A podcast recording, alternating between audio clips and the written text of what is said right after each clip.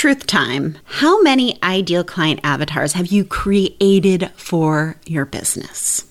A crap ton, right? Every business program wants you to do one, and they all sound something like this. Michaela is 38 years old, an entrepreneur, and a mom to three cats. She loves watching highbrow TV shows like Better Call Saul, Schmigadoon, For All Mankind, and The Boys. She's also into 80s music and still has a poster of her favorite band in her office. Also, Michaela doesn't freaking exist. She's a figment of my imagination. And do you know who you can't market or sell to? People who don't freaking exist. So let's burn all of those ideal client avatars. Let's burn them to the ground and start paying attention to what actual clients say. Have conversations with actual people. So, how do you do this? How do you make this useful in your marketing, your messaging, and your sales? That's what we're diving into on today's episode. So, let's do this.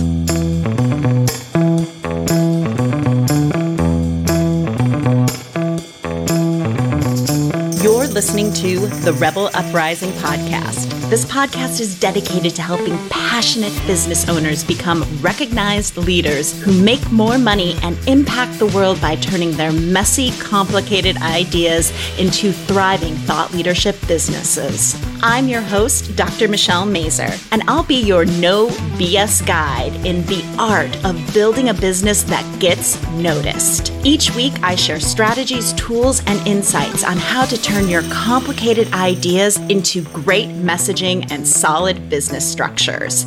Are you ready to create an uprising in your industry? Let's do this.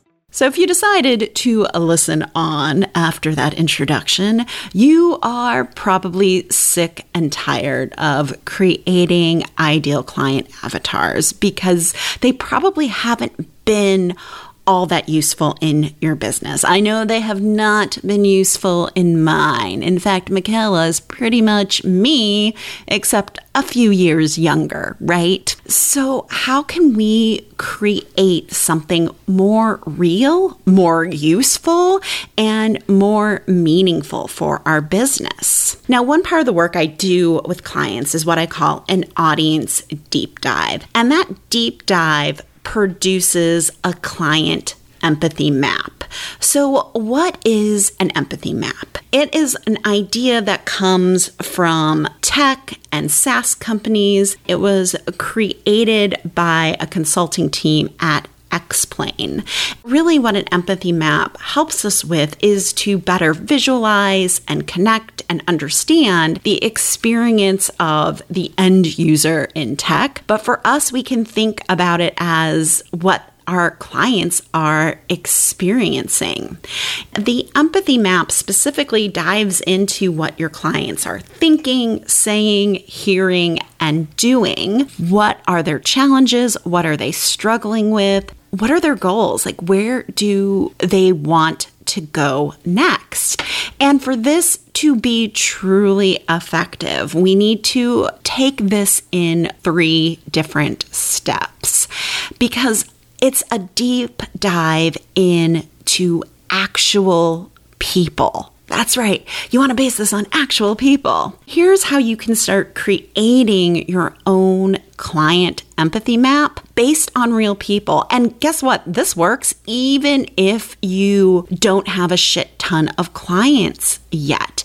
You don't need to. You can do this with very few clients that you've worked with. So, here are some of the initial steps that you can take to create an empathy map. So, step one is to think about who are your top three best clients of all time.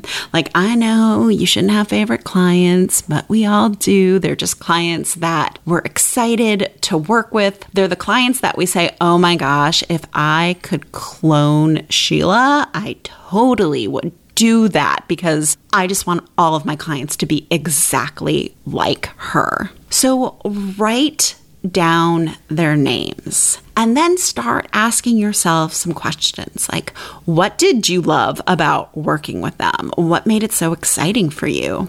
What did they have in common with each other? So, this sometimes it feels like your clients have nothing in common with each other, and that is never true. There's always a golden thread that goes through all of your clients. Like, I know this better than anyone else because I have worked in, I don't know, 20 plus different industries with the three word rebellion framework.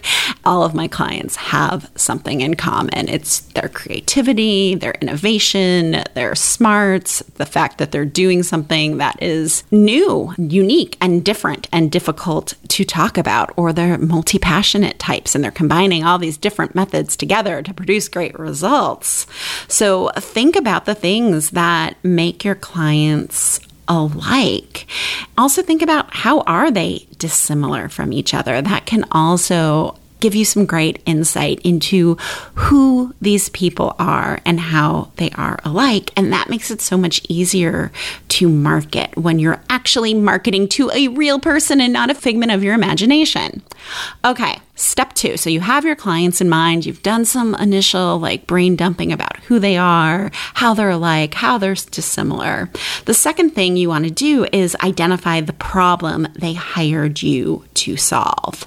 And what I don't want you to do is recall this from your brain. You are probably sitting on a ton of client language, you know, insights into what they were thinking, feeling, doing before they hired you. So I want you to go back into your top three client files, look at their intake forms, listen to their recordings, see how they were describing their problems, note their specific language. See where they were trying to go because this is at the core of the empathy map, right? The goals, what they're struggling with, what they feel, see, hear, and do.